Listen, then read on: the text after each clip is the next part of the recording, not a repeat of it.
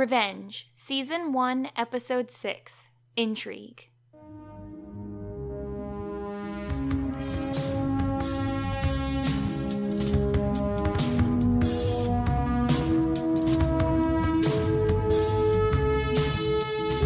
Hi, and welcome to the Kasky Cast. I'm Mary, And I'm Laura.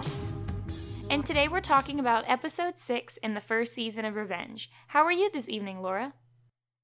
I'm doing pretty well in my bed right now. Sorry, that was TMI. Uh, but I'm preparing for the big snowstorm.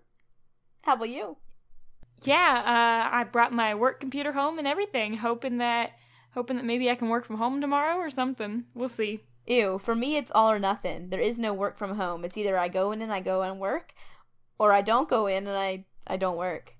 So I guess that's the beauty of certain jobs. Yeah, true. But my uh I did put my windshield wipers up. Oh, oh shoot, I didn't think of that. Yeah, the last time we had bad weather, it snowed, but that wasn't really the problem. It was just that like all the snow melted and then turned into ice on my windshield. So my windshield was just a complete sheet of ice where I couldn't even get my windshield wipers up. They were just stuck solid. Yeah, you um you want to make sure that you get all if, if it snows and it's kind of like a powdery dusty snow you want to make sure you wipe all that off before it melts and then refreezes. It's very important but anyway i drove up in my apartment and i was parking right next to my roommates and they both had their uh windshield wipers up so that's what inspired me. No one else in the parking lot had them up but they did so.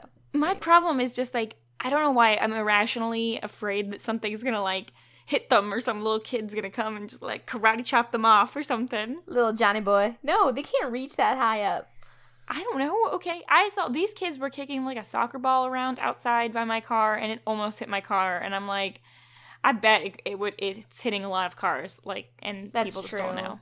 You do have there. There's some sketch stuff that goes on in uh, the parking lot, your parking lot. So Well, I wouldn't say there's sketch stuff that goes we on. We witnessed just, that you know- one thing one Yeah, yeah, yeah. time. But it's just part of living in a city. Things happen. You never know. yeah, mine does. It doesn't happen like that. Where I'm in a gated community. Oh, Not that gosh, there's anything wow. wrong with. No, I'm not. Okay. Wow. You know what? More than half the time, the gate is busted. It doesn't even work. The, the gate is not working right now. It's I not don't think keeping you want to be advertising that. People are just gonna know Shoot. now that the gate is busted. Both of them are. So we're letting in double the trouble. Just kidding. That's probably really bad to say. Uh, Okay. All right. Well, moving on. um. Yeah. So this past weekend was awesome. Yeah, we um we recorded this weekend. This episode's coming out a little late because we were tired this weekend. I know. we were- watched the episode this weekend, but we were just both. I don't know about you, but I slept after you left on Sunday, which was I don't remember what time you left, seven or eight or something. I slept like I went to bed pretty much immediately then, and then on Monday I came home from work and I fell asleep immediately and slept all all the way until the night. You know, all the way through the night. Isn't that nice? Uh. And no, I I left your house at like nine, nine thirty maybe because it was after HQ. So I got Oh wow, late. wow! When you're marking your uh, schedule on HQ trivia, uh yeah i got home late like 10 something and then i just ha- have a lot of stuff going on each night um after work so i'm a busy girl okay i got a tight schedule no time to sleep i actually did go home monday for lunch i drove all the way home and i slept for like 10 15 minutes like a power nap set my alarm I feel like that's not worth it. Like you might as well sleep in your car at that point. I know, but I really wanted to go back to my bed. So I drove the 10 minutes home, got home, was on my phone for a little bit, and then went to sleep for like 15 minutes, then got up and then drove back. So power naps, baby. Power. Yeah, got to get them in those sets of fifteen or whatever Yeah, there's a sweet spot. for that spot. REM sleep. Exactly, there's a sweet spot. I've heard like forty-five minutes is the best power nap, and then like ninety minutes is really good after that to get a Yeah, whole cycle. cuz sometimes if you if you wake up the wrong wrong part of your REM cycle, you can actually feel more tired than if you just hadn't gone to bed. I think that's my problem because I just wake up whenever Andrew's alarm goes off, and that could be anywhere in my sleep sky- cycle. Yeah. So that's not good at all. no, it's not. Oh, so this episode, I had a really hard time when I was taking notes, not just writing a huge list of why I hate Tyler so much. And that's just the theme of this whole season, apparently. I think the last three episodes that he's been in have just been making me more and more angry. yeah, no, multiple times in my notes do I have, I hate Tyler. Uh, in this episode, there's no redeeming qualities. Like some of the first couple episodes, he was just kind of sketchy, but you were like, oh, well, maybe he is just jealous or has Daniel's best interest at heart. No, he clearly does not have Daniel's best interest at heart. Spoiler alert if your so called best friend drugs you on your new job or just in general, that's that's not okay. Not okay. Yeah, and tries to frame you. Not okay. Not okay. Nope, not into it. So we'll get to Tyler in a little bit, but the main cliffhanger that we left off of on the last episode was that Lydia had fallen off of her roof and sort of sort of been pushed sort of fell backward um pushed by Frank slash fell you know, backward. I don't. I was gonna say I don't know if there was any physical contact. Was there? He was chasing her up. Maybe she was running backwards and. I thought herself. he had at at some point sort of grabbed her arm and tried to pull her or something, um, but she did. She did mostly fall, but she fell because she was being chased. You know. Yeah. True. True. I mean, you, you could find a way. It's just not smart to run when they were inside the house, I don't know why she chose to run upstairs instead of running like out the door. Yeah, that was bad. Unless she got a helicopter up there. yeah, that was mistake number like ten thousand. But yeah, anyway, so it opens up with. So this episode really starts. Like the last one, it starts exactly where the previous episode left off, and in this case, it starts with with somebody waking up in bed with somebody else. and we get this quote right at the beginning of the episode when Emily is waking up that says, They say vengeance taken will tear the heart and torment the conscious. If there's any truth to it, then I know now that I now know that with certainty that the path I'm on is the right one. So that I feel like really shows that coupled with the image of her lying in bed with Daniel really shows like wow, I've kind of stepped across a line with this one, and I uh, guess I'm guess I'm doing it. Guess I'm all in. You know, guess I'm really going after this person. I'm willing to do whatever it takes to you know get get in with his family, get on his good side, whatever. And uh, found that very interesting because I think that's a line that certain other shows might not cross. Like you wouldn't have someone blatantly saying basically, you know, yeah, I'll I'll be physical with someone just to get what I want and that be the protagonist of the story. It's kind of interesting. Th- th- this wasn't her uh wasn't one of her ideas going into it, right? She wasn't going to have this romance and it, it goes beyond just hanging out, it goes beyond just kissing. It's, it's Yeah, that that part's hard to tell because there's so much out of her control. Like she didn't know that Daniel would be single. She didn't know that Daniel would be down with, you know, or, you know, into her and stuff. So I think that's something that was more convenient, and I think she saw that opening and went for it. But it's hard to tell whether or not that was completely planned from the start, but she's definitely going with it now. Yeah, she does stuff now that she has certain moves that you can tell that, that there's some maybe some more motives than just oh i love you and let's go do this i'll, I'll explain more later but Right, so yeah, like you said, Nolan shows up and informs her, which we saw him trying to do in the end of the previous episode, informs her that Frank was the one who, quote unquote, killed Lydia, right? And we don't know yet, really, if Lydia is dead or not. And they watch the recording that Nolan had from his whale cam. And Nolan gives Emily back the photo of her at the New Year's Eve party um, which was good because that was sort of something that in all of the hectic activity at the end of the last episode was an important thing that he managed to also get that photo back yeah. to uh, cover her trail. And you see her; she puts it inside her chest, her well, her like um, box of collections from her dad. So it's kind of like, okay, this is done. That's yeah, closed. yeah.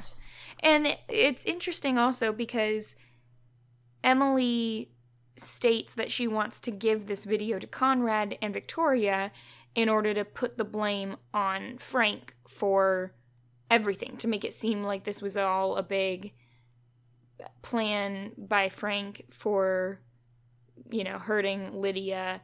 Um, and this is something that we see a little bit of pushback from Nolan because I think he's more feeling guilty and some, you know, somewhat responsible that this happened to Lydia in the first place. And it, while it wasn't his fault at all, uh, he, you know, he does have evidence of it and was also breaking into her house right around the same time.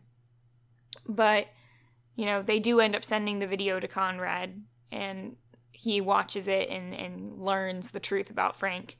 Uh, because we, I guess we assume that Frank. Oh no, that's right. Frank had called Victoria and said that Lydia had jumped to her death. I think. I think that's what he said. Or Lydia fell. I'm not really sure. I don't remember what he had said, but he had lied, so that's not good.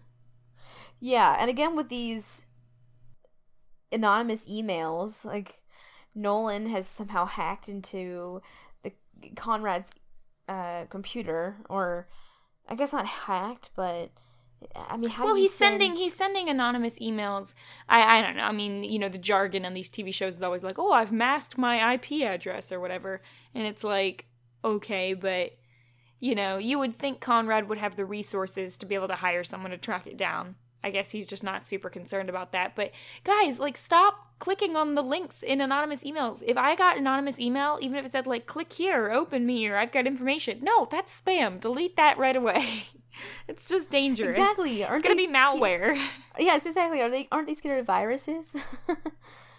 Guess not. Well, if they are, I mean, if it is a virus, they'll be able to get a new computer like that. But you know, they probably have tons of top secret stuff on their computers, so yeah. So, you know, we can gloss through kind of some of this because it takes course throughout the episode, but really the plot line here is that Conrad sees this information, thinks Frank is dangerous, thinks that he might be interested in his in uh, Victoria. He also uses the evidence that, you know, Victoria found out about Conrad and Lydia still seeing each other and the money that he gave her. And I think he's just putting the pieces together and says, okay, the only person who could have given Victoria this information was Frank. He doesn't trust Frank because Frank was supposed to be working for him. Now he's clearly, his allegiance has switched to over to Victoria. So Conrad's like, all right, time to fire Frank. Yep, they meet somewhere, and basically Conrad hints that um, he knows that Frank killed Lydia, and he fires him, but he also kind of he gives him a lot of money. Yeah, he gives him some hush money and tells him to fly and fly away. Fly away and never come back. And Frank's upset by this. Oh obviously. yeah, and he doesn't. He doesn't listen. And we I mean, see Fra- Frank's like, uh, doesn't Frank say like, you know, I've been working you for so long, or working with you for so long, been like your most trusted person. I've done everything for you. But at the same time, I, I don't know. I, I can't tell if he's getting close with Victoria to ultimately help Conrad or if he really is just getting close to Victoria to be close with her. I, I think he's interested in Victoria, but I don't think I think this was an incorrect move on Conrad's part. I think Frank is loyal to the Grayson family. He's just loyal to both of them. And I think that, you know, if he had to pick between the two, he would choose Victoria, but he's still picking the Graysons over other people. Like, I still think there was more he could have done to help Conrad. And I think Conrad's not seeing how Frank going after Lydia is helping in certain ways because Frank, you know, Lydia threatened to expose them in the previous episode. She threatened to give a speech that would, you know, put the throw the Graysons under the bus. So I, I think that he's I think that he's well, wrong in doing this. Well, could any of this be because maybe Conrad likes Lydia? I mean, Lydia was the kind of person that he was he's been having an affair with her and now she's could be dead right now. Don't you think? Well, that, yes, but I think we've seen. You have to look. I, I think that Conrad is very turned off by the violence that is happening so close to you know so closely associated with him. I think that if it were ever to come out you know he's he's watched this video that someone has evidence someone anonymously has evidence that and they know that frank did this and they know that frank is associated with conrad. So conrad's afraid of that. He needs to protect himself and he knows that he needs to distance himself from frank. Now, you know, I can see I can see where he's coming from in that stance, but I, still think that there would you can almost like say, okay, Frank, I'm firing you publicly, but like we're still working together. I just need to pretend to distance myself from you. Yeah, that's because I think I think he's not factoring in the fact that Frank is gonna be angry and do what we saw Frank do, which is stick around and now sneak around and you know go after Victoria and start spying on Emily and start going after Nolan. He's sort of he's sort of a loose cannon now, and I think that's gonna cause much more harm. Well, I think he's loose cannon, as in he's sneaking into the Grayson's house at night, perfectly timing with when Victoria goes downstairs to grab like a late night snack. I mean, I guess he must he must just be stalking them a lot. But when you said he's um stalking Nolan or or whatever, I don't think that has anything to do with him being a loose cannon. I think it is you know, Conrad says, "Hey, you, uh, I have a video proof that you um, contributed in Lydia's death, maybe," um, and then he's kind of trying to cover his tracks. He's like, "Wait, how is there a video proof of that?" So I don't think that has anything to do with him being Well, I think- That's well, doing Frank- his due Frank- diligence. Due Well- diligence. due diligence yeah frank frank is trying to clear his name right and so i think at first he's thinking okay conrad for whatever reason just doesn't want me to be associated with him because he thinks that i have more loyalty to victoria so i'm going to try and figure out you know why conrad framed me basically and filmed this video he thinks conrad did it and That's he right. thinks that right. yeah, he thinks Conrad did it. So he goes and tries to check the surveillance and he pays off the security guard and he finds out that Nolan actually did it. So that's when he's starting to yeah, but what what I mean by loose cannon, I mean, look, yeah, I understand why he's why he's going after Nolan. That makes sense. But it's more of a fact of if he was still working for Conrad, he wouldn't be going off and doing these things and Conrad would know you know what he was doing or he would say hey conrad i'm going to go check this surveillance footage and try to figure out you know where that came from because somebody clearly knows and we need to take down whoever you know knows what i did they could be working together but instead he's doing this on his own and conrad doesn't know about it and well, so that's kind going of to it's kind of Conrad's fault for uh for firing him in the first place. I mean, he you'd think that Frank would have been able to say, you know, Conrad tells him at the bar, "Hey, I've got proof that you know you pushed Lydia over," and then he could have said, while Conrad's trying to fire him, be like, "Hey, you know what? How is there that video proof?" Or, or, or somehow talk more or convince. yeah try to work on the problem together or something yeah, exactly. Instead of just taking the money and I guess maybe at that point he didn't think that he could really sway Conrad. Conrad was kind of stuck on his ways, so Yeah, and it's a little bit difficult to figure out where Victoria's coming from. We see that Conrad shows Victoria the video because at first she doesn't believe him. And once she sees the video, she's I think she's legitimately afraid of Frank. And you know, it's sort of like she's got this guy who's clearly interested in her, but he's coming on a little too strong and he might be kind of dangerous, so she doesn't want to upset him, so she doesn't want to, you know, deny him outright, but I think she still is, you know, somewhat willing to work with Frank until the very end of the episode where we get this great conversation between Victoria and Conrad where she questions him and she says, "Did you make the recording of the video, you know?" And Conrad says, "Of course not." And then she says, "Then who did?" And I think that that's where it, you know, really comes down to if she's kind of thinking like Frank has a point here. If you didn't make it, you know, who did make it? Who who did set Frank up and who did email that to you and someone knows something about all this that's not, you know, that's outside of just the two of us and we need to figure out what that is and you you're having this pointless, you know, fight with Frank and we need to think about who the real enemy is. yeah, she's finally uh acting smart or looking into the situation. Yeah. And and that's um that's something else that we've talked about, you know, over the last several episodes of sort of what what real evidence does Victoria have that something's going on? And now we know that in most cases the something that is going on has to do with Emily. In this particular instance, Emily what really wasn't involved in Frank going after Lydia. That was something Emily was not even aware that Lydia was going to be reading a speech outing the Graysons. That was something that only Frank knew and the Graysons knew. Now, the part that Emily is involved with is the sending Nolan in and Nolan getting the footage and then sending the footage to Conrad um, in Victoria. That part Emily's involved with. But, you know, we've been talking about like how suspicious does, how su- suspicious of Emily is Victoria and does she have like a reason for that? In the first couple episodes, I think Emily was covering her tracks pretty well. And I think it's getting a little bit, you know, the game's getting a little too big right now where Victoria's definitely figuring out that there there are other players, you know. Yeah, it's getting a little messy, and especially with Frank.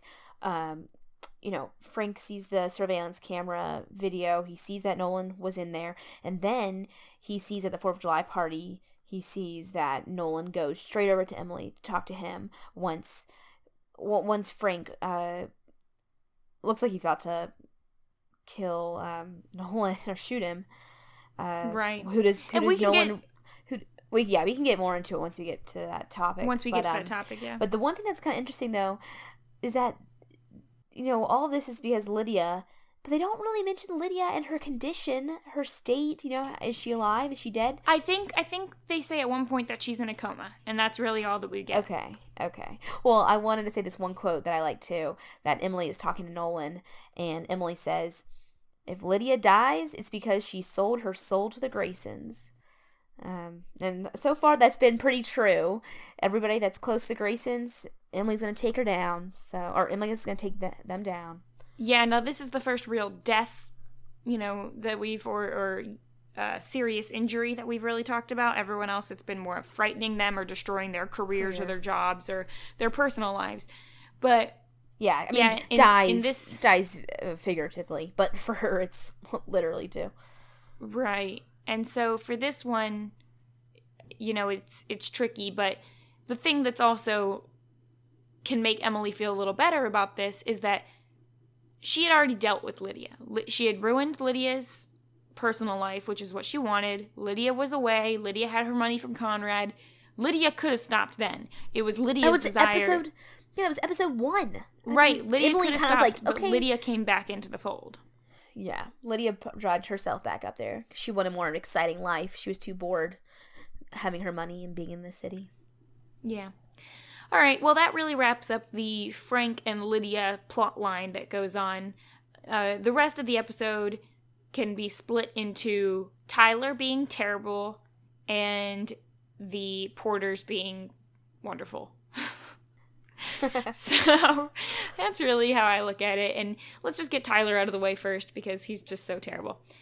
Uh, Tyler has gotten this job opportunity slash internship, kind of un- unclear, but he's going to be working for the Graysons in some form. And even though we saw in the previous episode that Daniel decided to forego that job opportunity and he also gets cut off from his inheritance, Tyler is still on board. So Tyler's getting all dressed up, getting ready to go into the office, and Daniel instead is uh, not not gonna do that, I guess. And uh, and Tyler lets slip that Daniel has taken a job at the the uh, stowaway bar, and he lets that slip to Victoria, and he does the classic. Oh, you didn't already know? He didn't already tell you? Like, stop! You you just. I feel like you should start with, "Oh, he didn't tell you." Oh well, I, I guess I should let him tell you then. You know, don't, Yeah. don't just spoil secrets. He's so terrible. I know. I, I have my notes. Tyler is always so nosy. I don't know if it was that specific uh, example, but like I feel like he's always sitting in there with uh, with uh, Victoria and Conrad, and he's always just really nosy on their conversation. And I'm not a fan. And he he also tells Victoria that it was Emily's idea or like she was the one who had pushed Daniel to work at the stowaway, which is completely not true. I mean, she did support his decision, but Daniel came to it, you know, all on his own. yeah, exactly. Um, And we also get a conversation between Tyler and Daniel where Tyler's basically straight up saying like Oh, come on, she's got you wrapped around her little finger. Like, oh, you slept over at her house? Well, now you need to, you know, let the line out a little bit. And Daniel's like, I want to be serious with her. you know, and Oh well, Tyler just doesn't understand. Tyler that. basically he says something along the lines of like saying that you know you were you were uh, attached to a leash with your parents and your dad's money. Then you cut that leash, but now now you got your another leash that's Emily. Yeah. So yeah. it's like oh come Yep. on Tyler. So, ugh.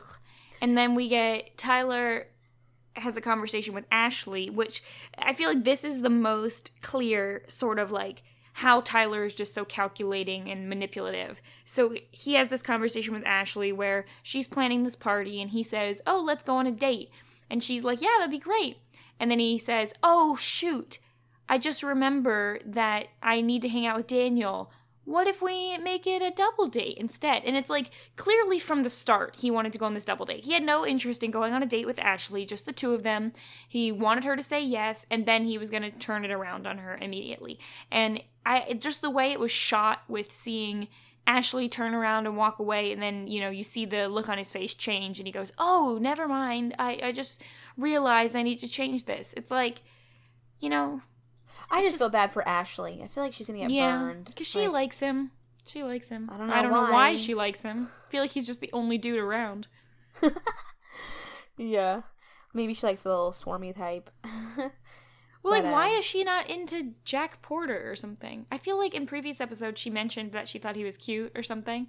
she's not Maybe. into commoners. Come on. Oh, right, I'm right. Sorry. That's what I'm Uh, saying. Tyler, from what he says, he's like, my parents have a, their own private island. Like he comes from a lot of money, which Ashley likes because Ashley's not really rich herself, but she gets in with all the rich folks. So, of course, Tyler looks really attractive to her. Um, And that that actually brings me to the next point I have here, which is they go on this double date, and you can tell Emily is just not into it, but she she's trying to be nice for Ashley's sake. Well, at least she tries to be nice at the beginning. in the the beginning. And so Tyler's just going on on all these stories, and they're all the kind of thing that if you weren't Emily, you would probably just go, "Oh, interesting." You know, he's talking about how they own this island and oh it's you know it's so cheap to just buy an island out here and so emily goes oh interesting like because daniel backs tyler up and says oh yeah i knew that your parents own you know land on this island or whatever well, Daniel says, And so- yeah. Daniel says, like, oh, yeah, well, you're supposed to go that one time, but, like, right yeah, and then and he's like yeah but um i can't remember something happened and then tyler's like oh yeah really bad weather hurricanes or something and emily's like mm i didn't think hurricane season was around that time. Like she's just too smart for him and she's catching him in all these lies. And what i think is interesting is from my point of view emily has a point and if i were ashley and if i were daniel listening to this conversation i'd be like whoa tyler like you're clearly lying. You're getting caught in all these lies. But just tyler's way of being indignant he just turns around and basically in front of everyone's like daniel you need to get your girlfriend you know put her in in her place or whatever. And like i would just be and then ashley's all mad and she's like oh emily you're being such a gray day biatch and i'm like and i'm I just loved like it. ashley like I- how do you how do you not i mean no i loved emily calling him out but i'm just so surprised that ashley was sticking up for him i don't know I know, but like uh, maybe she was just too much uh, uh, blinded by by him that she can't see through his lies. Uh, I I feel like he's a what is it called a um uh, psyche what is it a liar a uh, he's a sociopath sociopath but like psychologic what- no what is it called something liar A pathological liar? Pathological lying, the compulsive urge to lie about matters big and small, regardless of the situation. Okay. Well, you know, I don't know if he is one or not, but everything he was saying there, I just loved how she was catching him on all the lies. Like, oh, those little islands. Um, you mean you land? Like, where did you land? What airport? And he's like, oh, Oh, you just land a you land a two hundred million dollar plane in a you know on a dirt strip somewhere. Yeah, like whatever the price was, but Yeah. I clearly have no idea how much a jet, private jet. Costs. Anyway, well, yeah, but anyway, I like to think that Ashley soon will will uh notice that Tyler's full of crap. I mean, I feel like she's smart enough to know, right? I feel like she is. I think she's smart enough, but I I think I agree with what you said. Like, you know, she's got Emily and Daniel who are this couple, and I think she feels like, you know what, I need to stick up for my man. Otherwise, I'm always just going to be the third wheel here, you know, with this couple. Yeah, true. So, True, I believe that. Like, but but I, like I, liked might as well just scene. go along with some guy that's he's not perfect or he's not perfect, but like at least I have some guy and but- Right. So, sort of related to Tyler being a terrible person, and we hinted at this earlier, or outright said earlier. So, Daniel gets his job at this bar, and there are several different. The timelines, you know, of this episode are all mixed in, but basically, his first day of work at this bar is going to be. I keep saying this bar, at the Stowaway, at Jack's bar. His first day of work is going to be the 4th of July. Uh, during the Fourth of July party because you know his family's throwing this big party. But I think Daniel wants to prove to Jack that he's not just this privileged rich kid or something because Jack basically says, you know, oh, is that going to be a problem? You know, that you're going to miss your family's party? And Daniel's like, nope, nope, I'll, I'll start. It'll be fine. There's sort of a weird moment that happens, which is that he's going to his first day on the job, and Emily, like, pulls him into her house basically, and then you see they start kicking off their shoes and stuff. Like, And I'm, gonna just be late like, to work, she's- and then she's yeah, like, she seduces him on her first on his first day of work. yeah, it's it's it's things have changed now. You know, every time when Emily and Daniel have had intimate moments, Emily's going along with it, but when you see her face, she's just kind of like, okay, let's get this over with. Yeah, yeah, yeah. And this is the first time where she's flipped a switch and um or the script and she seems like she's seducing him to get into it was kind of like she was playing hard to get for a while, but now she's trying to completely sink him in. Well, And- no, I, mean, I don't even mean hard to get. I just mean her. I feel like when they did, you know, go into the bedroom. I can't say this. When they are having intimate moments, I feel like she's just like not towards him, but to the audience. Yeah, she's just kind of right, like, to the camera. "Uh, I don't want to do this. I really don't want to do this. But I'm gonna suck it up. And in this scene, she's like, I want to do this, and I'm thinking it's because she has ulterior motives. It's not like she's all sudden uh, change of heart, but it's more like I think she wants to pull him away from Tyler. Yeah, I think so. I, I think that's true. I, I can give And- you something that Tyler can't give you. well, I think that's true, but I also was wondering, do you think that she So we okay, we know that she at least right now doesn't really like Daniel. Like maybe she finds him attractive or whatever. But we know that she's doing all of this to hurt the Graysons. And so I wonder, does she want Daniel to get in a fight with Jack? Does she want him to get fired? The more conflict she causes between him and uh his family, Daniel and his family, the better for her. So, you know, for her long term plan, I would say. Not necessarily the better for her in this instance. So I'm wondering if maybe she thinks, oh, I'll seduce Daniel now, and that'll get him in trouble with Jack. And we see, you know, Daniel does show up to the bar after this, and he's got, you know, it doesn't even, it's not really a hickey, but he has like a lipstick mark on his neck. And Jack, you know, basically start, you know, doesn't start him off on the on the best foot.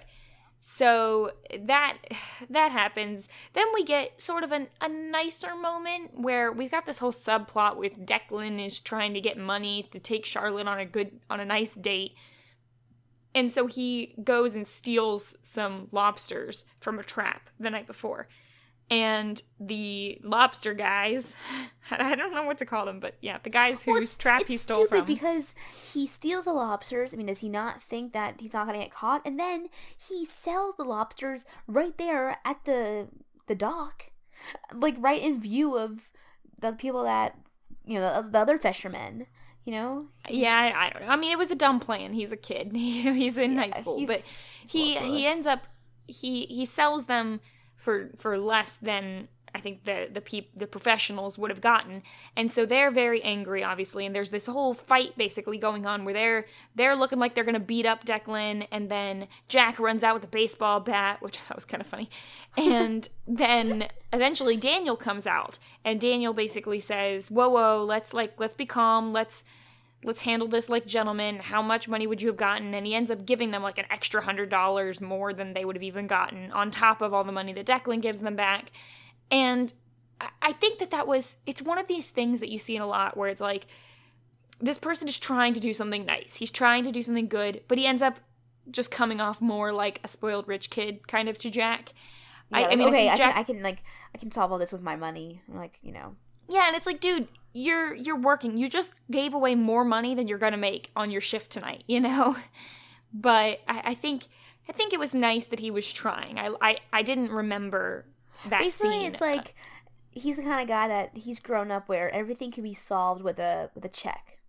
Writing out a check can solve problems. You would think, although Frank, in the last couple episodes with Frank, it didn't. Lydia, yeah, but with Frank, it didn't work. With Lydia, it didn't work. So maybe that theory is uh, not not working too much anymore. Anyway, so that is, I'd say, the the good part of of uh of the Daniel working at the bar. He's doing okay. He's working at the bar, and then and then uh, Nolan, I think, shows up and, and tells tells Jack and tells um, Declan like, "Hey, I'm taking you to the Fourth of July party." And so they all decide to go to this Fourth of July party to get their women because The Graysons is- Fourth of July party. yeah, Nolan is trying to get Jack, you know, and Emily together. That's been his thing. And Jack is is sort of telling Declan like, "Oh, it's not worth it with Charlotte and all this." And Declan basically says, "Are you sure that we're talking about me and Charlotte and we're not talking about you and Emily here?" So he finally says, "All right, Declan, like I'll give you your shot. Like we're going to go to this party and see what happens." And so they leave, and that's when things go downhill a little bit because after they leave is when Tyler shows up. And Tyler is trying to convince Daniel to drink, which is just like we talked about this in the last episode, but I, I don't know. A part of me is just mad at Daniel. Like Tyler's being horrible, but Daniel does take the shot. I know, You I feel like Tyler is being a bad friend. It's like it's like trying to convince somebody that's um, an alcoholic to keep drinking. You know, uh, it's but, pretty much exactly what he's doing. but at yeah. the same time, it's like, come on, Daniel, be be stronger than that. Don't give in to temptation. Don't give in to Tyler. Just- but he does. Well, I think we've seen, you know, Daniel. He's kind of a weak person. He can kind of be led around by. yeah. Yeah, he's very, he's per, very um, persuadable. But yeah, so Tyler, we see him put something in Daniel's drink, and so shortly after Daniel takes the one shot, he starts to get woozy. He sort of knocks over a glass, and Tyler is. I did like how the other bartender there, who was sort of set up to be the, the scary guy, he's very nice and he's just like, oh, is he okay? You know, here, go lay down upstairs. So Tyler. Tyler being him- the hero. Tyler's like, oh, I, Yeah, yeah. I need to help him out.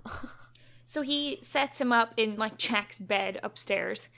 And then this is what I think is the scariest part of the episode, just in terms of seeing how much of a psychopath Tyler is. He goes outside and he Well, first, well, first I was gonna say is when he gets puts Daniel into bed, he's trying. He's again trying to convince Daniel that Emily's not a good person. You know, while while Daniel's kind of in and out of it, Tyler's saying that, um, just that Emily's not a good person for him, and at that point, uh, Daniel actually stands up for himself and he pushes Tyler away. Yeah, he's well, but it seems kind of like he's just sort of like tired and out of it, and he's like, "Shut up, go away, leave me alone." But Tyler takes it really hard, and he's so that's when he leaves, and you, you sort of see him. Okay, this didn't work. My persuading Daniel here didn't work, so time to resort to drastic measures. He goes outside to a big wooden post, and um, I thought I'd remember remembered him like punching it, but he actually it's worse. He slams his head into it on purpose and cuts himself and then he goes to back to the Grayson's house where Victoria sees him and he's just like, "Oh, oh, sorry, Daniel was drinking. He got in a fight with me. He he hit me, but it's okay. He's he's not in his right mind. You know, he's trying to be the hero again and trying to be the best, the you know, the angel in Victoria's eyes.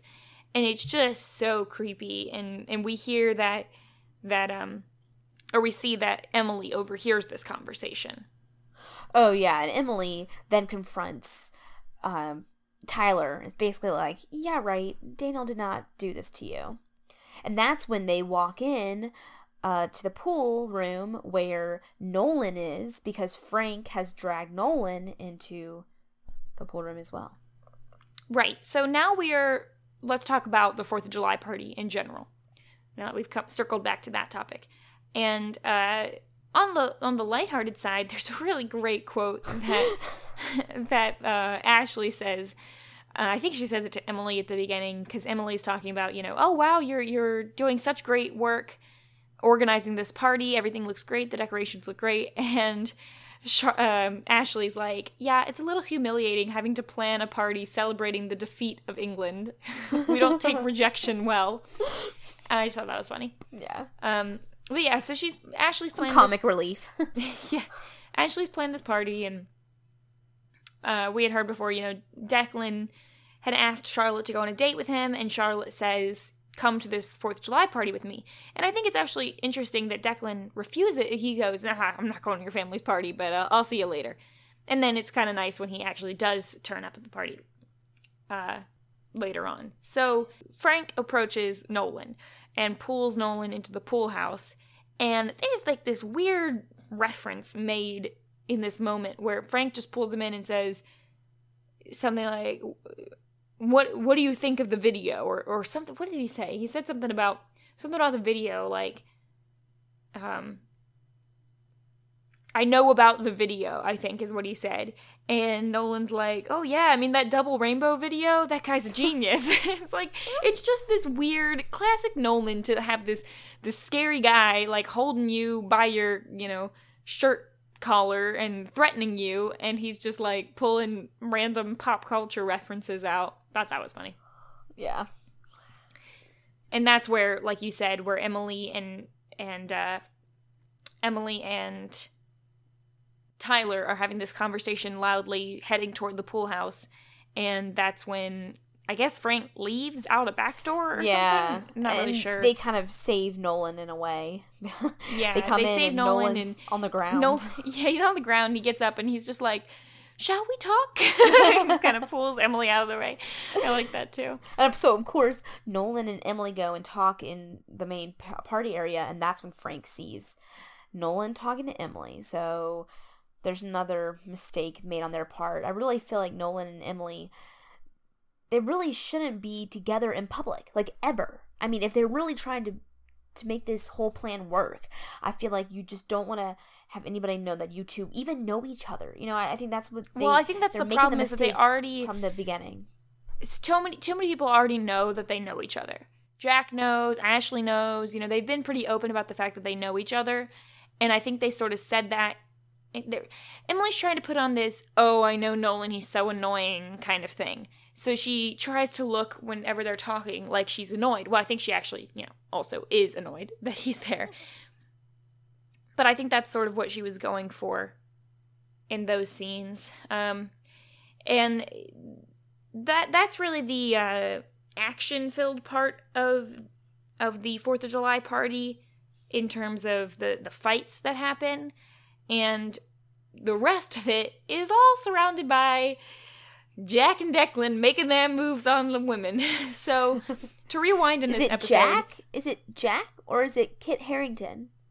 It's okay. I don't I don't know where why Laura thinks that Jack I don't know what the actor's name is, but the actor who plays Jack looks like Kit Harington from Jon you know Game Snow. of Thrones. No, that, I I don't see it. I do now. There was a completely different image though that I got, which is so Jack comes over to Emily's house and he starts talking about there's this porch swing and it's kind of falling apart and stuff and he goes oh i knew i knew the the family who used to live here. I knew the girl and her dad and the dad always wanted the porch swing to be facing the sunrise and you know in this other area so i want to fix it for you. And he keeps using this excuse of like i owe it to you because you keep bringing my dog home and i'm like you can't keep using this. Like you definitely repaid her for freaking walking your dog home or whatever. And Uh, I just so he like uh he offers to help fix the porch swing, and it's like, of course, it's her childhood porch swing, but he doesn't really know that connection. Well, but and and that's the thing though that Jack has over Daniel is that he legitimately knew her. Like he knew Amanda, and Jack is kind of a link to Emily's past and to her father, which but cute. I just love the way he's trying to, the way he's pursuing Emily. Uh, it's really chivalrous. Like Nolan Nolan keeps saying, "Hey Jack, you need to ask her out." And every time Jack comes up to her, it's maybe you could say he's a little bit of a chicken, but he does it in a different way. You know, Nolan's like, "Hey, go ask Emily out." And here comes Jack come up to her house to fix the porch swing. So, you know, right, he has these nice easy. gestures, but he's yeah. not just asking her out. But I like it. I think it Yeah, and, and it's cute. And so Jack he does this and so you said Kit Harington. He reminds me of Luke from Gilmore Girls.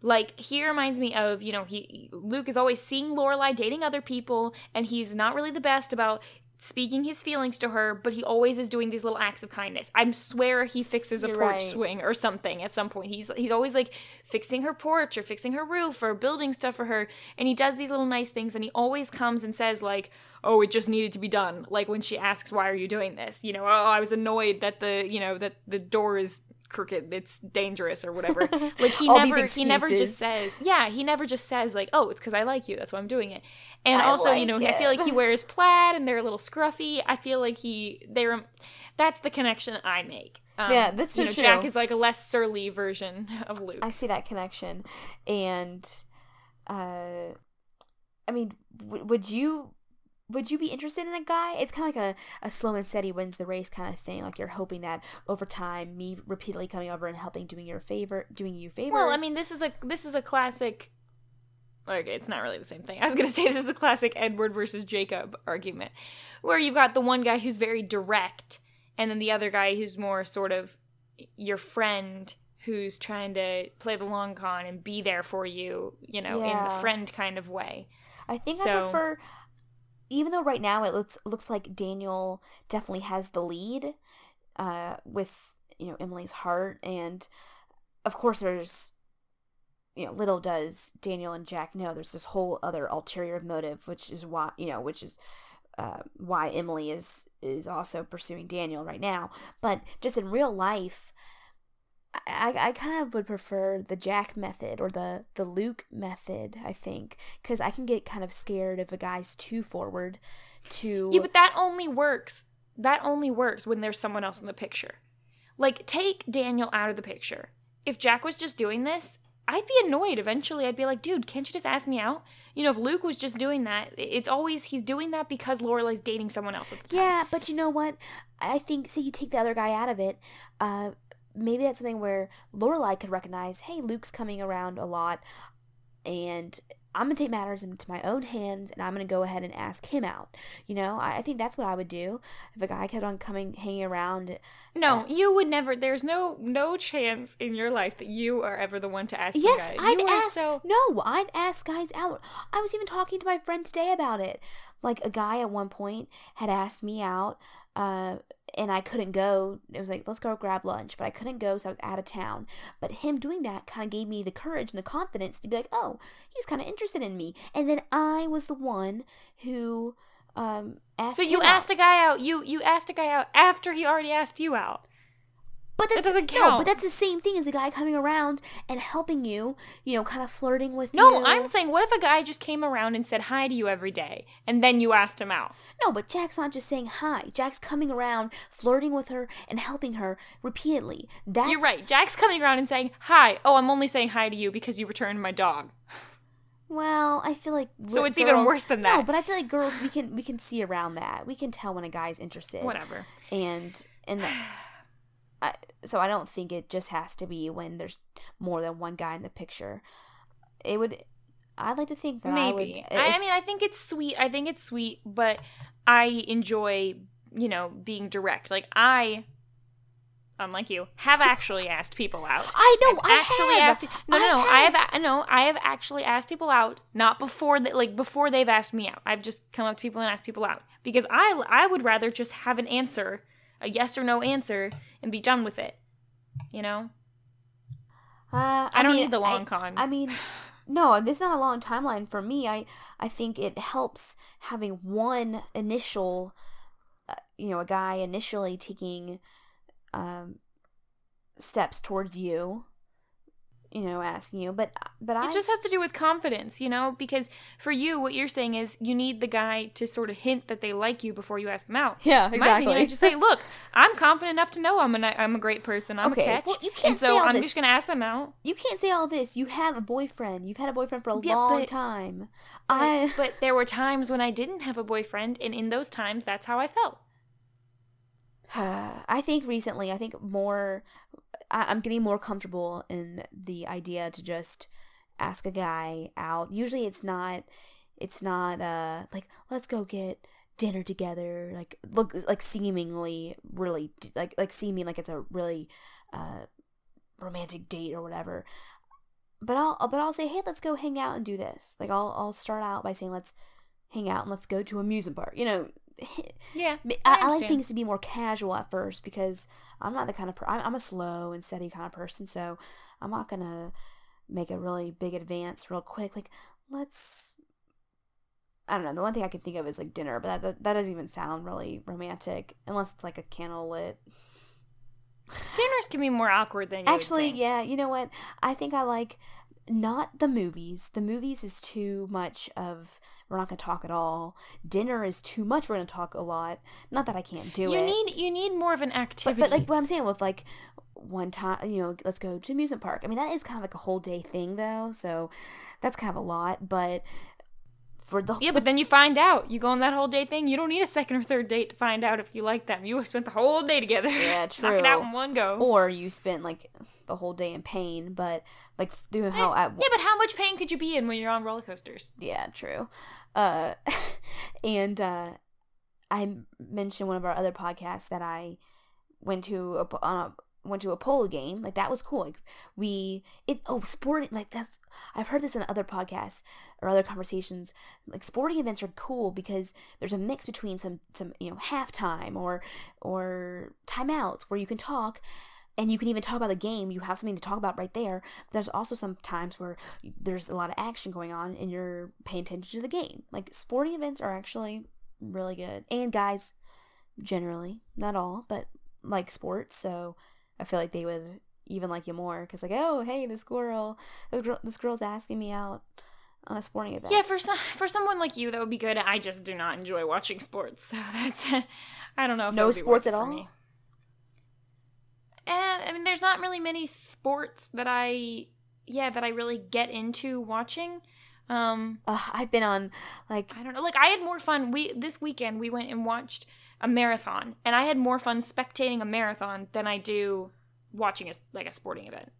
Well, that's a little bit different too, because I, mean, I love watching uh, running events as well, and ra- racing around and try to catch them at different points on the course. I love that, and seeing other runners, and especially the the race we were at. But I just feel I feel more connected to the people who are right in front of me running alongside the road. I feel more connected to them than the, you know, 20 people out on the field playing soccer or whatever. Well, yeah, but in college, this one guy who I was not interested in at all, but I did get a free basketball game ticket or you know experience game with him. He he's like, "Hey, I have front row seats." Like it was pretty cool. We got to sit right in the front, great seats, and we went. It was like a, this great game. Like I think we went into overtime, which and we won. Like oh, and the halftime show was the drum line.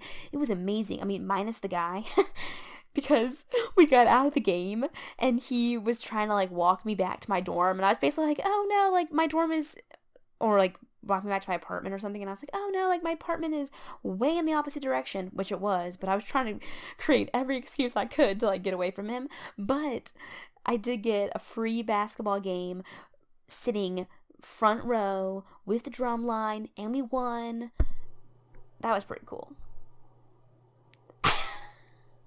Yeah, but you like sports. Okay. And- Back to what oh, we were oh, talking I went to a baseball game once. Ugh. Yeah, I know. And you've been to all the sporting events. Okay. It's good. So- it's. Well, so in the debate over Jack and Declan, I think Jack is you and Declan is me. Wait, what? So Declan, Declan is what I love. He just goes up to Charlotte and he's like, "Hey Charlotte, uh, here's the deal. I'm not rich. I don't have any money, but I dig you. How how do you feel?" And she's like, "Cool, I'm down with it. I, I love how direct the two of them are with each other. He's kind of self-deprecating says- though. He comes right up to her at the Fourth of July party. He's like, "Girl, I can't compete."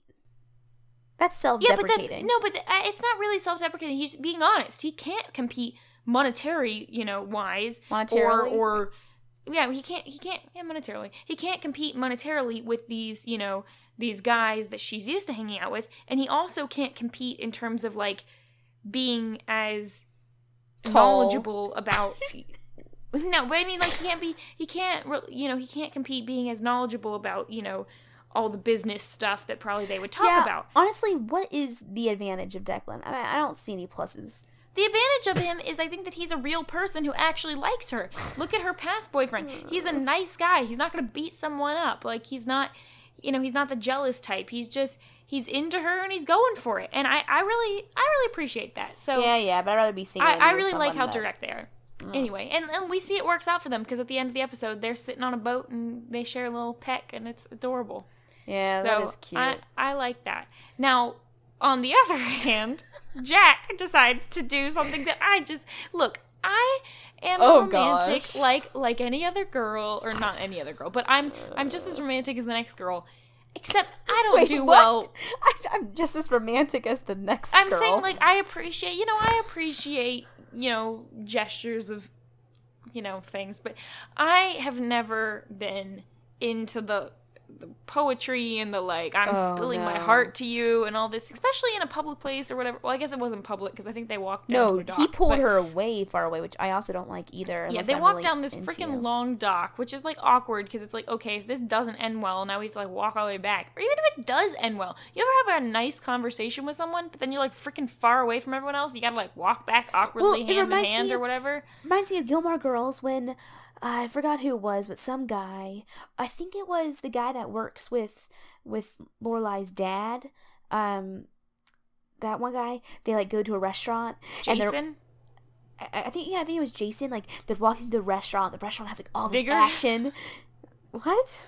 His nickname was Digger. Oh, Anyway, dear. continue. Anyway, so Jason asked Lorelai out to dinner, and they're walking to the restaurant, and there's it looks like it's like a maybe a Jap oh excuse me Japanese restaurant with all these you know flames and everybody's clapping and this and that, and Lorelai's like oh my gosh this is awesome, and then Jason leads her into this room where they're gonna have dinner alone, and she's kind of like. Gosh, you pulled me out from all the action. That's why I of feel did. He pulled her out from all the action. Yeah, but they were in a party with the bus. Okay, not your metaphor doesn't exactly work. Here's another metaphor that doesn't work. This is what Jack says to Emily. he goes, Sometimes you get on a boat out on the open water and you catch a wind and the sails fill and she comes to life under you. All I know is I was going, Whoa, Jack, where are you going with this? Anyway, that was like a quarter of it. Like it went on and on and on. This weird boat metaphor, which I think Emily was getting at least because she seemed to understand what he was talking about. I was just like, Eh, "You're saying she's like a boat. You're you're literally saying that a girl is like the boat that you named after this girl, even though you don't know it's the same girl. Oh, weird. I don't think I don't know if Emily wasn't knew, into it. I don't know if Emily knew exactly what he was talking about, but I think she was just like, yeah, yeah, shut up, yeah, yeah, I, I understand what you're saying, yeah, yeah, shut up. But should, he should have just he should have just gone for the Declan tack and been like, "Look, girl, I know I can't compete. I'm no Daniel, but hey, I'm just laying it out there. I Okay. dig you." Hey. feel like he should have done that. hey, this is another metaphor, okay? One Tree Hill. I am a huge Nathan fan, okay?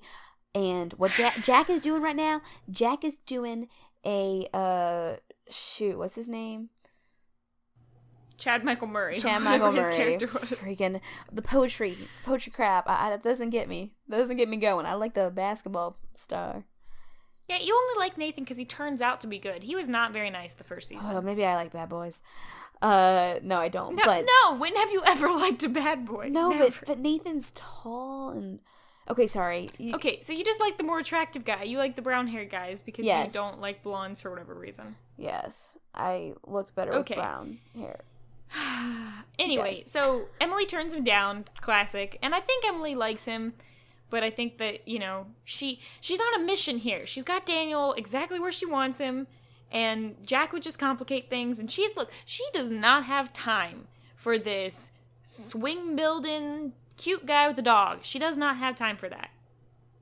in another But- life, maybe. But the thing is, it's so sad. Uh, when when Jack is kind of pouring his heart out at her, and I think, you know, I think Emily maybe she does kind of have feelings for him, but she knows that to get her plan to work, she she's got to go along with liking Daniel. She needs to get in with Daniel to get in with the Graysons, to get in close with her, with, with um, the Graysons, and Jack just kind of complicates this whole thing.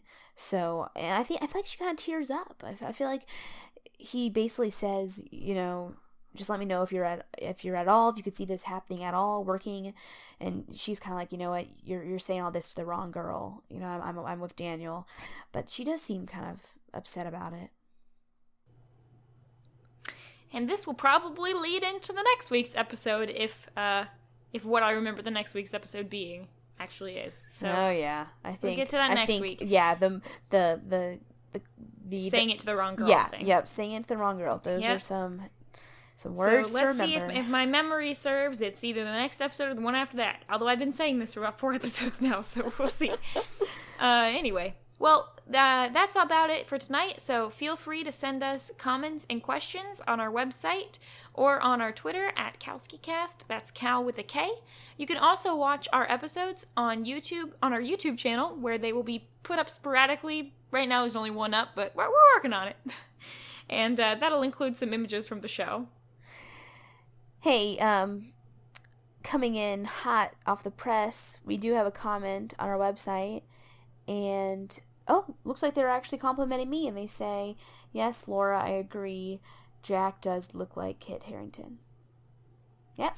This this is fake news because you are you are stating that there is a comment that is from something we haven't posted in a recording that we are still recording. So nice Hey, try. it's like they're psychic. Like you know, uh, I can tell that it's seventy-five percent chance already rating. Okay.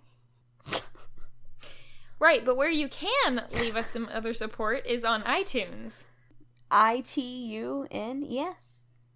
Right, where we would love your five star ratings and reviews if you enjoy the podcast. It's really the best place for people to find our show. Thanks, Mary, for taking the reins on that one. I really hate yeah, asking it people to do stuff, so It's fine. I could. That's why I couldn't be a Girl Anyway. Scout. I couldn't sell cookies. Oh my gosh, there have been so many Girl Scouts recently. oh, oh my gosh, we went. Um, we were.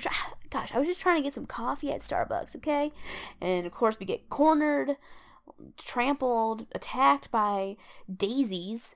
they come up to us and they're like, "Who's the mom?" Who is the mom, Mary? Yeah. Who is the mom? Well, the question was funny because first they asked, Who's the mom? And then they said, Are you twins? I'm like, Well, which is it? Because those are kind of different things. Neither are true, but for the answer, I am definitely the mom. Okay. She did buy the cookies, so I guess she is the mom. Mommy. That's all. Okay, that's Okay. all for this week's episode. I'm wrapping it up. Thanks for joining us, and we'll be back next Monday or Tuesday if we're late again for our rewatch of episode 7. For now, we're the Kowski sisters. Peace out.